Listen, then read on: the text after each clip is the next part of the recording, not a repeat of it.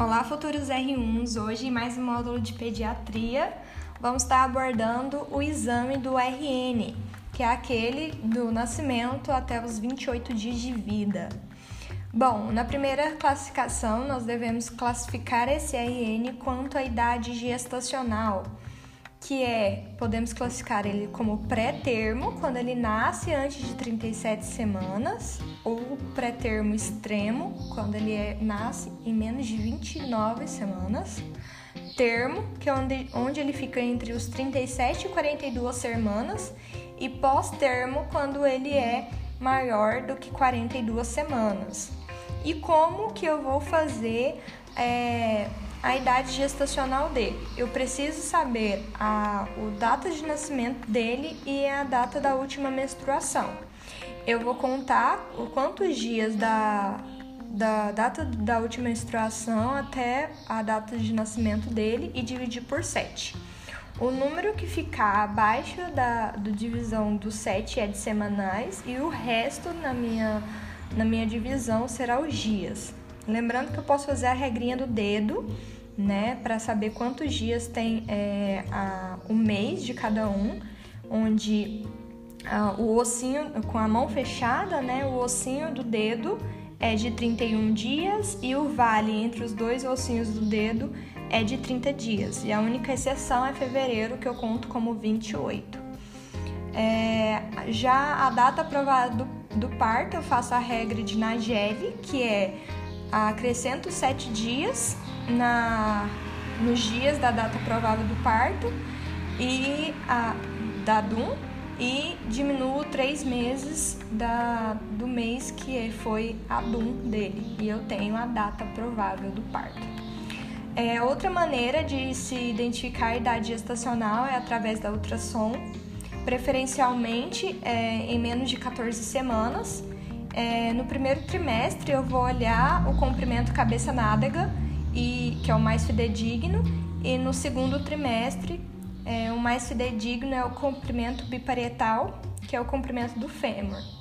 Ou eu também posso identificar a idade gestacional pelos scores, que eu vou estar identificando o amadurecimento do, do meu RN ao nascer e, e, o seu amadurecimento neurológico também, que é de, tem vários scores. Os mais utilizados é o score de Capurro e o score de Ballard. Ballard. É, o score de Capurro ele vai se basear em sinais neuromusculares específicos e em características físicas que vão mudar conforme a maturação gestacional. Então ele vai olhar a forma do mamilo, é, a textura da pele, lembrando que quanto mais tardio a idade gestacional, ela vai ficando mais grossa e com mais rugas, mais sulcos, e quanto mais é, recente a idade gestacional, a pele é mais fina, gelatinosa. É, vai olhar também a formação da orelha, se ela tá chata ou se ela já tem um encurvamento. Vou olhar as glândulas mamárias, se está ausente ou não e quantos milímetros são ela, centímetros são ela.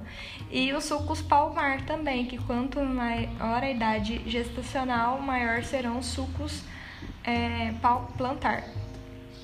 É, e eu vou fazer essa idade gestacional somando os pontos, somando mais 204 e dividindo por 7. É, mas é para saber que existe esse score, não é muito pesquisado, é, perguntado nas questões, é só saber que existe ele. Mas o que mais se utiliza é o score de New Ballard, que ele é o mais fidedigno, ele é melhor para avaliar os prematuros e porque ele também vai avaliar a, a relação neurológica, né? Ele vai avaliar a maturidade neuromuscular, avaliando a postura, o ângulo do punho, é, o, o, o, ângulo calcanhar-orelha, o recolhimento dos braços, o ângulo palpite, o sinal de Chale e também vai avaliar a maturação física, observando se há lanugo, como que é a pele, os olhos, a orelha, a superfície plantar, as mamas e a genitália. É, Devemos também é, classificar o meu RN quanto ao peso de nascimento. Ele é considerado extremo baixo peso quando ele for menor de 100 gramas, muito baixo peso é, menor de 1.500 gramas e baixo peso quando ele é menor de 2.500 é, gramas e adequado quando ele é maior de 2.500. Nós devemos lembrar que nos primeiros 4 a 5 dias de vida, o nenê perde de 3 a 10% do peso do nascimento, mas é, ele recupera isso em 10 dias. Também devemos classificar esse RN quanto à idade gestacional e o peso ao nascimento. Então, tem um gráfico que eu vou fazer esses parâmetros e jogar, e ele vai me dar quando é adequado a idade gestacional, quando ele está entre o percentil 10 e 90 PIG, que é o pequeno para a idade gestacional, quando ele for menor do que 10, é, 10 do percentil, e GIG, quando ele for grande para a idade gestacional e for acima do percentil 90. Lembrando que os GIGs eles são comuns em mães diabéticas e a principal complicação dele é a hipoglicemia, então devemos estar fazendo HGT e acompanhando de perto esse RN. É, o cálculo da perda diária é, eu faço pelo peso de hoje dividido pelo peso ao nascimento, menos 1 vezes 100, que eu vou ter o, o percentil de perda diária. O Apgar é uma avaliação que eu faço logo ao nascer, é, que eu vou avaliar a recuperação neurológica do meu RN e sua adaptação imediata à vida extrauterina. Eu vou avaliar é, ela é uma pontuação de 0 a 10, que é, é, é avaliado nos, no primeiro minuto e no, no quinto minuto.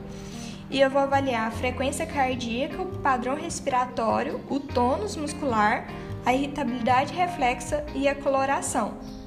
É, cada é, parâmetro desse é pontuado de 0 a 2, que depois eu vou estar fazendo somatório e vai dar a pontuação total, que é meu Apgar. A frequência cardíaca zero é quando ele ter, é, não tiver frequência cardíaca. Menor que 100 eu vou pontuar como 1, maior que 100 eu vou pontuar como 2. Padrão respiratório ausente eu vou pontuar como 0. É, lento e irregular eu vou pontuar como 1. E bom e forte eu vou pontuar como 2. O tônus muscular flácido é 0.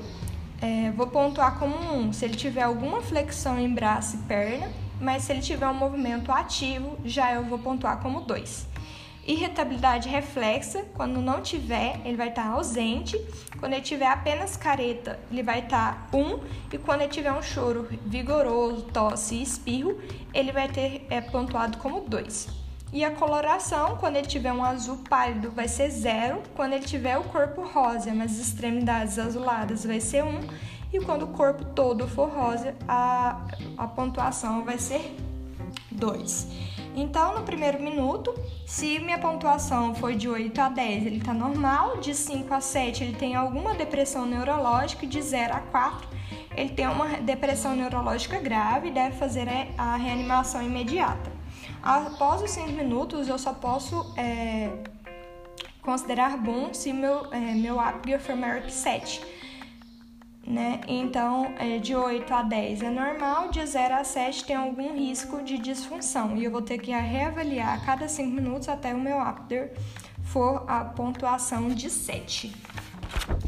É, qual é o melhor horário para eu examinar um RN? O melhor horário é uma ou duas horas após as mamadas, porque ele não vai estar tão é, com fome e agitado para mamar, ou ele não vai estar tão sonolento após a mamada. Então, eu vou ter um, um exame mais fidedigno. Então, quais são os sinais vitais que eu devo avaliar em um RN? Primeiro, a frequência cardíaca.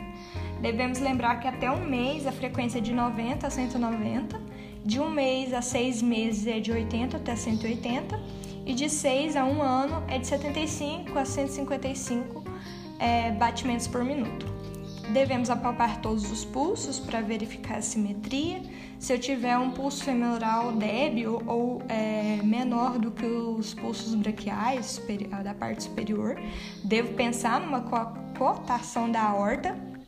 Devo avaliar também a temperatura axilar, que é normal entre os 36,5 e 37 graus Celsius.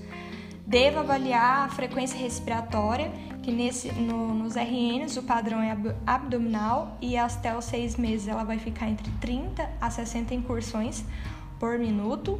É, e pode haver uma, um pequeno período de apneia nessa, nessa respiração, por isso que eu devo a, contar a, a, frequência respiratória durante um minuto completo, porque é fisiológico uma apneia de 1 a 2 segundos sem provocar é, cianose ou diminuição da frequência cardíaca. É fisiológico, tá bom? É, devemos olhar também que a febre pode aumentar a frequência respiratória nos lactentes em até 10 incursões por minuto para cada grau Celsius aumentado e medicações no a medição no método acústico é o mais acurado para verificar a minha temperatura. A minha pressão arterial ela deve aumentar de 1 a 2 milímetros de mercúrio na, primeiros, na primeira semana de vida e vai aumentar 1 milímetro de mercúrio por semana nos primeiros seis meses de vida. E é, é considerado hipertensão quando eu tenho uma pressão arterial maior que dois desvios padrões. A perfusão capilar eu vou avaliar no tórax, eu vou apertar o tórax e ver quanto é, volta a coloração, né? Se ela for maior do que 5 segundos, é lentificado. Quando for menor que 2 segundos, é normal. Também posso fazer levando o membro superior acima do, do coração e apertando a polpa digital. Na ectoscopia do meu RN, eu vou avaliar se ele está ativo ou hipoativo. Ativo é quando ele está é, movimentando, está acordado. Hipoativo é quando ele está sonolento. Mas aí eu tenho que olhar se ele está reativo ou não reativo. Reativo é quando eu vou mexer no meu RN, ele vai interagir, ele vai sorrir, ele vai chorar, ele vai mexer. E não reativo é que mesmo eu mexendo com o meu RN, ele não vai é, se importar comigo, né? Não vai, não vai ter nenhuma reatividade. O estado geral eu vou classificar como bom, regular ou mal, e a postura fisiológica do, do RN é uma postura de semiflexão. Eu devo verificar se essa semiflexão está simétrica ou assimétrica. Já na parte da pele, eu vou verificar a textura, se, se essa pele tá fina, se tá gelatinosa, que eu vou pensar em pré-termo, se ela tá muito enrugada e com descamação, eu vou pensar nos pós-termos. É, já a coloração da minha pele, eu vou, vou identificar ela como pletórica, quando ela estiver muito avermelhada devido ao aumento do hematrócrito quando tiver rósea, mosqueada, acrocianose, quando eu tenho uma, uma cianose nas extremidades, quando o meu RN é exposto ao frio e é fisiológico nas primeiras 8 horas de vida. E se, ela, se essa acrocianose não desaparecer, eu devo pesquisar uma doença cardíaca congênita é, também tenho a discromia de Alerquim, que é uma alteração da cor, onde metade, o, a, o M-corpo do RN vai ser vermelho, o outro vai estar branco, também é fisiológico. É, vou avaliar se tem icterícia, então se ele está amarelado. E lembrar que essa icterícia ela tem uma evolução crânio-caudal, onde quando ela só comete a face e pescoço, eu graduo ela como 1. Um. 2 é quando ela atinge o tórax e dorso. 3, quando ela atinge o abdômen, abaixo do umbigo até o joelho. 4, quando ela atinge os braços e abaixo do, do joelho. E 5, quando ela atinge mãos e pés. Lembrar que as primeiras 24 horas, essa icterícia pode ser secundária a uma doença hemolítica do RN e ela é normal quando ela aparece no segundo, terceiro dia de vida e que fica é, máxima é, no quinto dia e desaparece na primeira semana. É, quando essa icterícia aparece tardiamente ou fica persistente por mais de duas a três semanas, eu devo suspeitar de uma doença hepática ou uma é, obstrução no ducto biliar. Bom, é, devo avaliar também alguns achados na pele. O vernix caseoso é uma substância esbranquiçada e oleosa que recobre o RN. Posso ter também o milho sebáceo, que são pequenos cistos brancos aperolados, amarelados pálidos em nariz, região de testa e queixo. Ele é causado pela uma retenção de sebo nas glândulas sebáceas e não precisa de tratamento. A lanugem nada mais é do que são pelos finos e ralos que são encontrados mais em prematuros e vão cair nas primeiras semanas. Lembrando que a quantidade de pelos que o meu, que o meu RN nasce não condiz com a quantidade de cabelos e do crescimento que ele vai ter na vida futura dele. Temos a mancha mangólica, também que é benigna, é uma pigmentação escurecida, azulada nas regiões lombar e de nádegas, que é encontrada mais em africanos, asiáticos e mediterrâneos e que costuma desaparecer na infância. Nós temos as manchas café com leite, que são lesões acastanhadas menores de 1 a 2 centímetros ao nascimento, que são bem definidas e uniformes. Quando elas são únicas, é um achado normal, mas quando elas são múltiplas e com bordas lisas, eu devo suspeitar de neurofibromatose. É, a mancha salmão, também conhecida como nevo simples, nevo telangiectásico ou hemangioma capilar, são placas róseas, irregular, claras, é, encontradas mais na região posterior do pescoço, pálpebra superior, testa, lábio superior, é, também chamado popularmente como a bicada da cegonha, e são recobertos por pelos e desaparecem ali por um ano. A milária rubra é uma vesícula dispersa em bases eritematosas que é devido a uma obstrução do, do líquido é, da, do ducto sudorípara, é, da glândula sudorípara. Ela deve desaparecer espontaneamente. A melanose postular é uma vesícula oposta que está sobre uma base acastanhada. Também é benigno e é mais encontrado em negros. O eritema tóxicos são máculas eritematosas com vesículas centrais pontiformes dispersas no corpo, semelhante a picadas de mosquito. Ela inicia duas ou três dias de vida e desaparece nas primeiras semanas do nascimento. Também tem uma, a mancha do vinho do Porto, chamada também de nevos flamenos, que não desaparece a digito pressão e permanece e pode estar associado com outras doenças. É... Devemos também olhar a descamação super... superficial da pele, que é mais frequente de 24 a 36 horas após o nascimento, sendo mais comum nos pós-termos.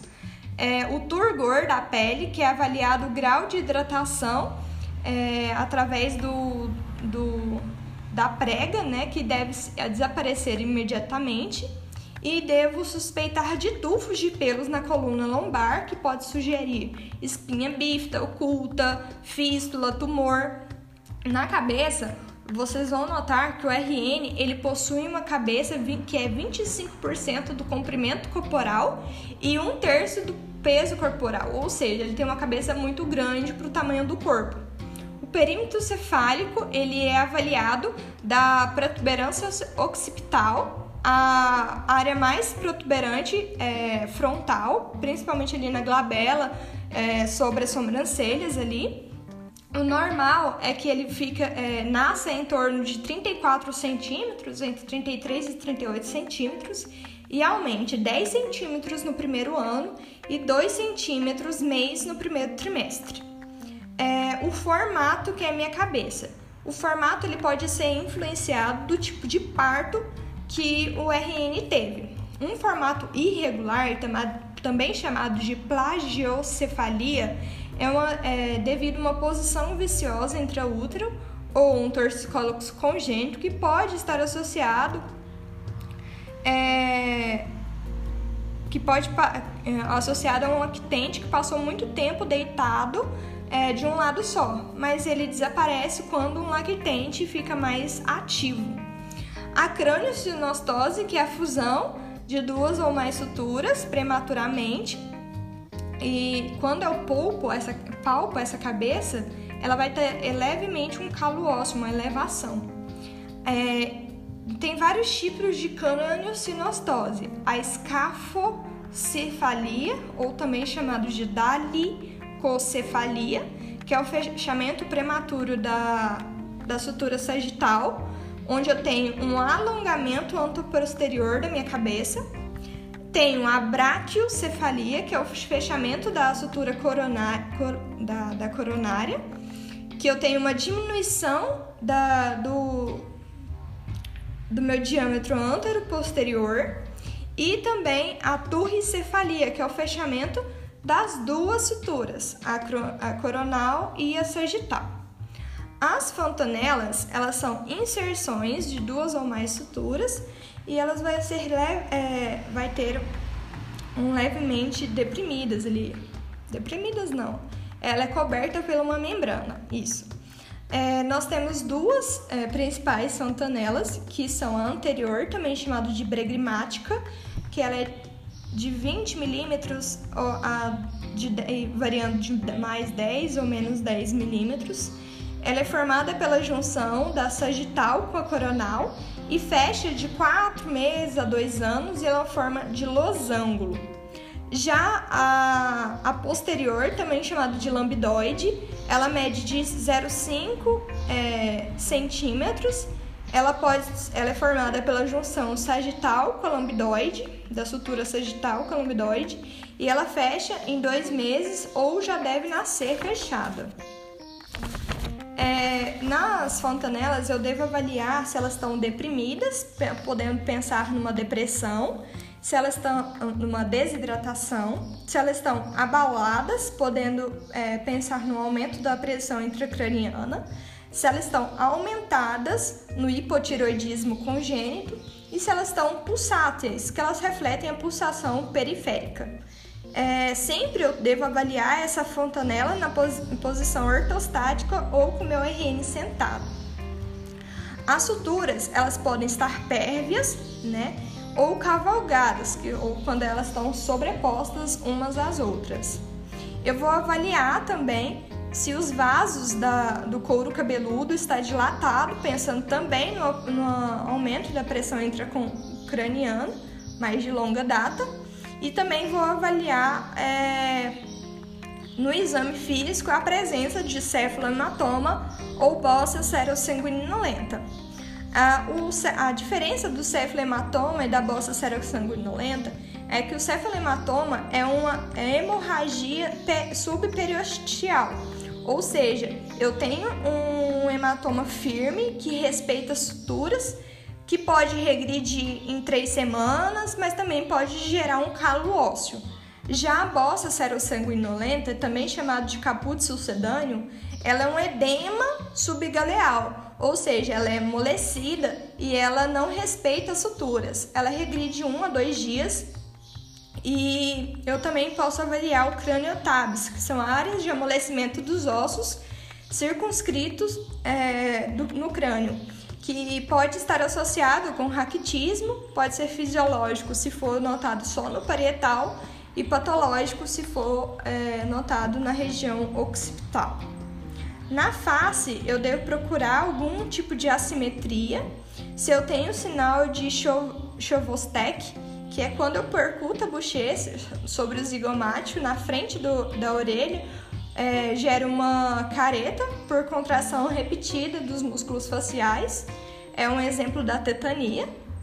Eu vou avaliar os olhos se eu tenho alguma hemorragia conjuntival, que é normal, é, quando eu tenho um, um, um parto normal. É, vou avaliar se eu tenho uma reação pupilar, se eu tenho um estrabismo, nistagmo, como que tá esse reflexo vermelho, é, se ele gira a cabeça em 90 graus, é, vou avaliar o reflexo da piscadela. Quando eu incido uma luz é, na pálpebra, ele vai fazer essa piscadela. E em 10 dias eu tenho avaliar, posso avaliar o reflexo dos olhos de boneca, que quando eu, é, ele consegue já fixar o olho ao girar de um lado para o outro. Também posso olhar a presença de secreções e caracter, caracter, caracterizá-las. Na orelha, eu vou olhar se eu tenho algum abaulamento, retração, tumeração anterior aos tragos, que são é, resquícios braquiais.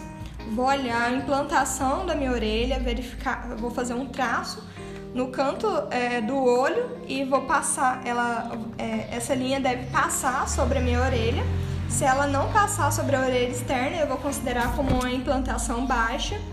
Vou avaliar o formato da minha orelha, se tem simetria, o reflexo cócleo-palpebral, que é a psicodela após um estalido próximo ao, é, ao ouvido. Vou avaliar o nariz, verificar se tem patência ou não avaliando, é, ocluindo uma, uma narina e a boca, verifica se o, o RN ele consegue respirar, ou ele vai, isso vai provocar uma angústia. É, isso fala que, a respeito que não está patente. Vou olhar se tem alguma coriza na, no nariz. Já a boca, eu vou fazer a inspeção, verificar se tem tos, é, a tonsila é, quase não vista ah, pode haver a pérola de Epstein, que são cistos brancacentos no palato, que não é patológico, não, não precisa fazer nenhum tratamento.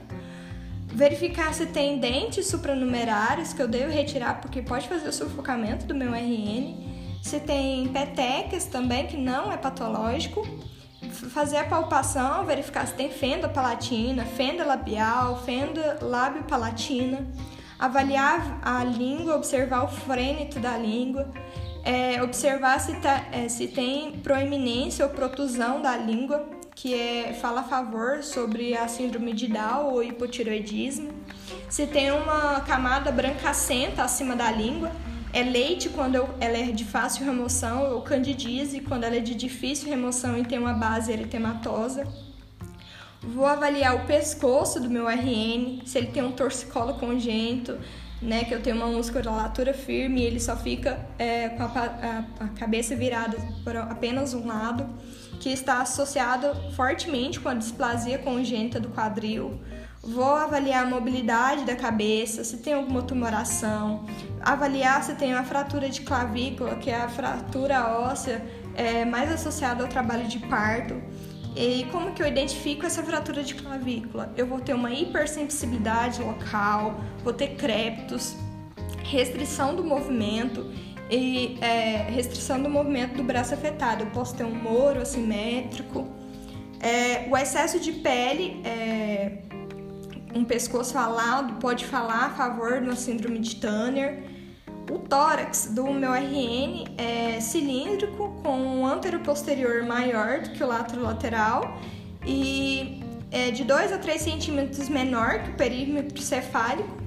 Pode haver hipertrofia das glândulas mamárias decorrente da ação do estrogênio materno.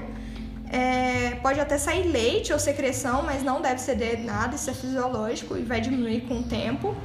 Ele tem uma respiração periódica, ou seja, ele vai fazer pausas durante a respiração de, uma, é, de 5 a 10 segundos, mas essas pausas não vão provocar uma bradicardia ou cianose, diferente da, da, da apneia, que é maior de 20 segundos e vai gerar essa bradicardia. E ele tem uma respiração puramente diafragmática. É, devo avaliar se há algum tipo de esforço respiratório, que são os batimentos das asas do nariz, retrações de fúrcula e principalmente as retrações subcostais. Frêmito tóraco-vocal também vou avaliar. E na ausculta eu vou avaliar se tem crépitos, que corresponde a líquidos no alvéolo, sibilos, que correspondem a estreitamentos dos, é, do, do, das vias aéreas de calibre pequeno e diminuição do murmúrio vesicular, pensando em atelectasia, condensação, derrame pleural, alguma hérnia diafragmática. É, devo ficar preocupado se esse também apresentar gemidos. Já no aparelho cardiovascular, eu vou palpar os pulsos, como já foi falado, verificar a simetria. É, vou escutar as bulhas e frequentemente também posso escutar sopros e sempre que eu escutar sopros, eu devo pedir um, eco, é, um, um eletro e um eco. O abdômen, ele também é 2 a 3 centímetros menor que o perímetro cefálico. Ele é tipo globoso, mas pode ser escavado, é, identificando uma hérnia diafragmática. De 12 a 24 horas, eu devo ter eliminação é, de mecônio e ela deve ter, ser eliminada até 24 horas, até 48 horas. Se for maior do que 44 horas, eu devo pensar no atraso da, eliminação. A diurese vai até 24 horas e eu devo também avaliar o coto umbilical.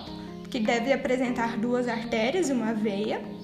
A aparência desse coto umbilical, se há epidemia, é, tumefação ou uma infecção própria do, do umbigo chamado de anfa, onfalite.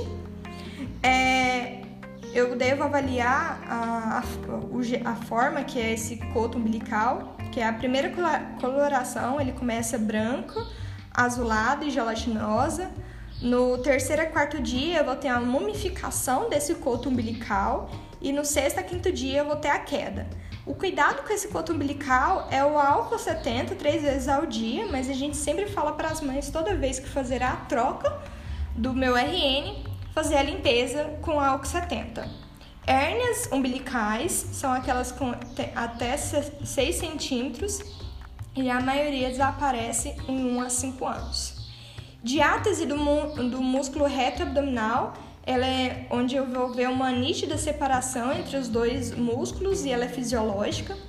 Vou escutar os ruídos hidroaéreos abdominais e posso ver defeitos no fechamento da parede abdominal, sendo a onfalocele, quando o cordão umbilical está acima do conteúdo herniado, é... e eu tenho um, o órgão deslocado ele é recoberto por uma membrana.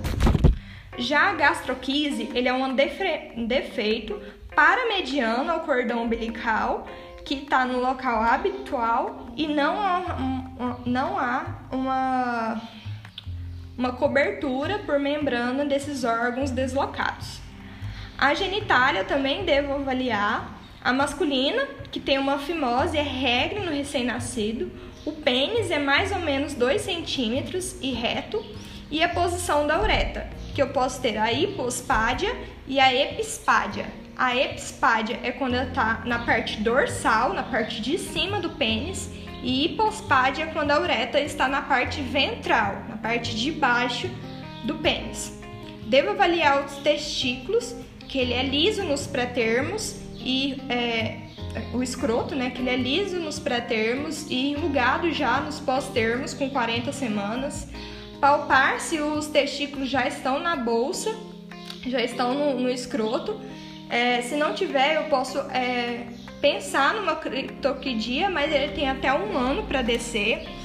Tenho a hidrocele, que nada mais é do que o edema da bolsa escrotal, que vai gerar uma translucência dessa bolsa escrotal, que ocorre mais na é, à direita e ela regride espontaneamente. Eu devo diferenciar da hérnia, que não é translucente. Já no, na genitália feminina, eu vou avaliar os pequenos lábios, os clitóris, que na maioria das vezes são mais proeminentes devido à ação estrogênica Pode haver uma secreção esbranquiçada ou até hemorragia nos primeiros dois a três dias, devido também a essa ação estrogênica. Verificar se há sinéquias, que são aderências, e verificar a perfuração imenal, que pode gerar é, a hidro, que é quando eu tenho uma imperfuração, vai gerar um abalamento devido a líquidos que saem ali, né? As secreções que podem sair, ou o hidrometrocopus, que é quando sai um pouquinho de sangue, também vai ficar ali, o ímã vai estar abalado. Quando eu não consigo diferenciar se a genitália é masculina ou feminina, ela é chamada de atípica ou ambígua, e a principal causa dessa é, indiferenciação, essa ambiguidade genitália, é a hiperplasia adrenal, congênita, onde eu vou ter uma hipercalemia e uma hiponatremia associada a uma genitália ambígua. É, na avaliação do reto do ânus, eu devo verificar se ele é pérvio ou não, se tem fissuras, fístulas e lembrando que a eliminação de mecônio é nas primeiras 24 horas. Já no sistema musculoesquelético, eu devo avaliar a simetria e as proporções, na mão, eu devo, a, a maioria vão estar é, parcialmente cerradas. Eu vou verificar as polidactilias, que são os dedos supranumerários, ou sindactilias, que é a união de dois ou mais dedos. Qual que é a conduta na polidactilia? Se o dedo não tiver osso, eu posso fazer só um estrangulamento da base com fio de sutura E se ele já tiver osso, ele vai ter que fazer uma exerese cirúrgica eletiva. A postura do meu RN, a maioria são semifletidas, né? Eu posso ter a, a paralisia do plexo é, braquial, é chamado ER do Kane, que é uma lesão do quinto ou sexto, é, do sexto nervo cervical, onde eu vou ter uma postura fixa, onde os membros superiores vão estar aduzidos, rodados internamente e pronados, e eu vou ter um moro ausente do lado afetado.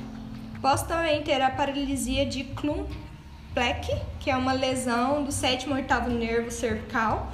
Eu tenho a paralisia da, da mão epilateral, ipsilateral, mais uma lesão do, do primeiro nervo torácico, que vai gerar uma, uma parte simétrica que pode, é, que se pegar a parte simpática, vai gerar a síndrome de Horner, que é a ptose e a miose.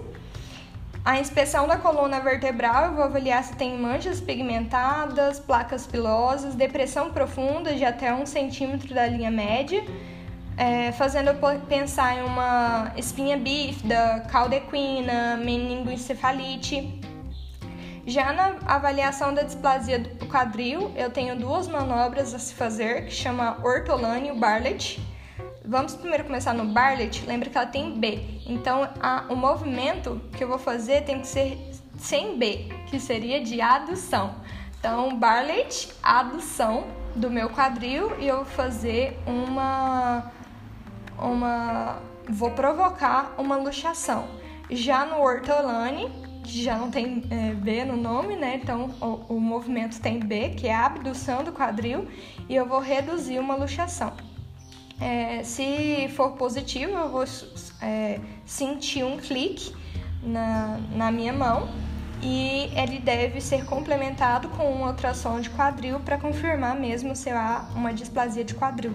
Lembrando que o primeiro tratamento da displasia de quadril é uma órtese né, chamado de suspensório de Pavlik. É, o sistema neurológico, eu primeiro devo avaliar como que está o sono vigília, se meu RN está em um sono quieto, que é graduado como 1, um sono ativo, que eu tenho uma respiração irregular, é, um despertar quieto, ele está acordado, então é 3, um despertar ativo, que ele está, é, então eu graduo como 4, se ele está chorando, é um, graduo como 5, está em coma, graduo como 6. A postura, como eu já havia falado, antes de semiflexão, eu vou verificar os movimentos voluntários espontâneos ah, no fim do primeiro mês, que são mais nos membros inferiores. Eu vou avaliar o tono né, desse meu RN, se tem uma hipotonia axial e uma hipertonia apendicular. É ou seja, ele, ele, é, mais, é, ele é móvel na, do tronco, né? ele é bem é, móvel o tronco, mas é, os bracinhos e perninhas dele são bem mais rígidos, é o normal. E vou avaliar os reflexos primitivos, que é o Gallant, que é a curvatura do tronco, que é até os dois meses. É, com o bebê em, em, posição ventral, eu faço um, um estímulo de um lado e ele em curva para, o, é, para aquele lado do tronco.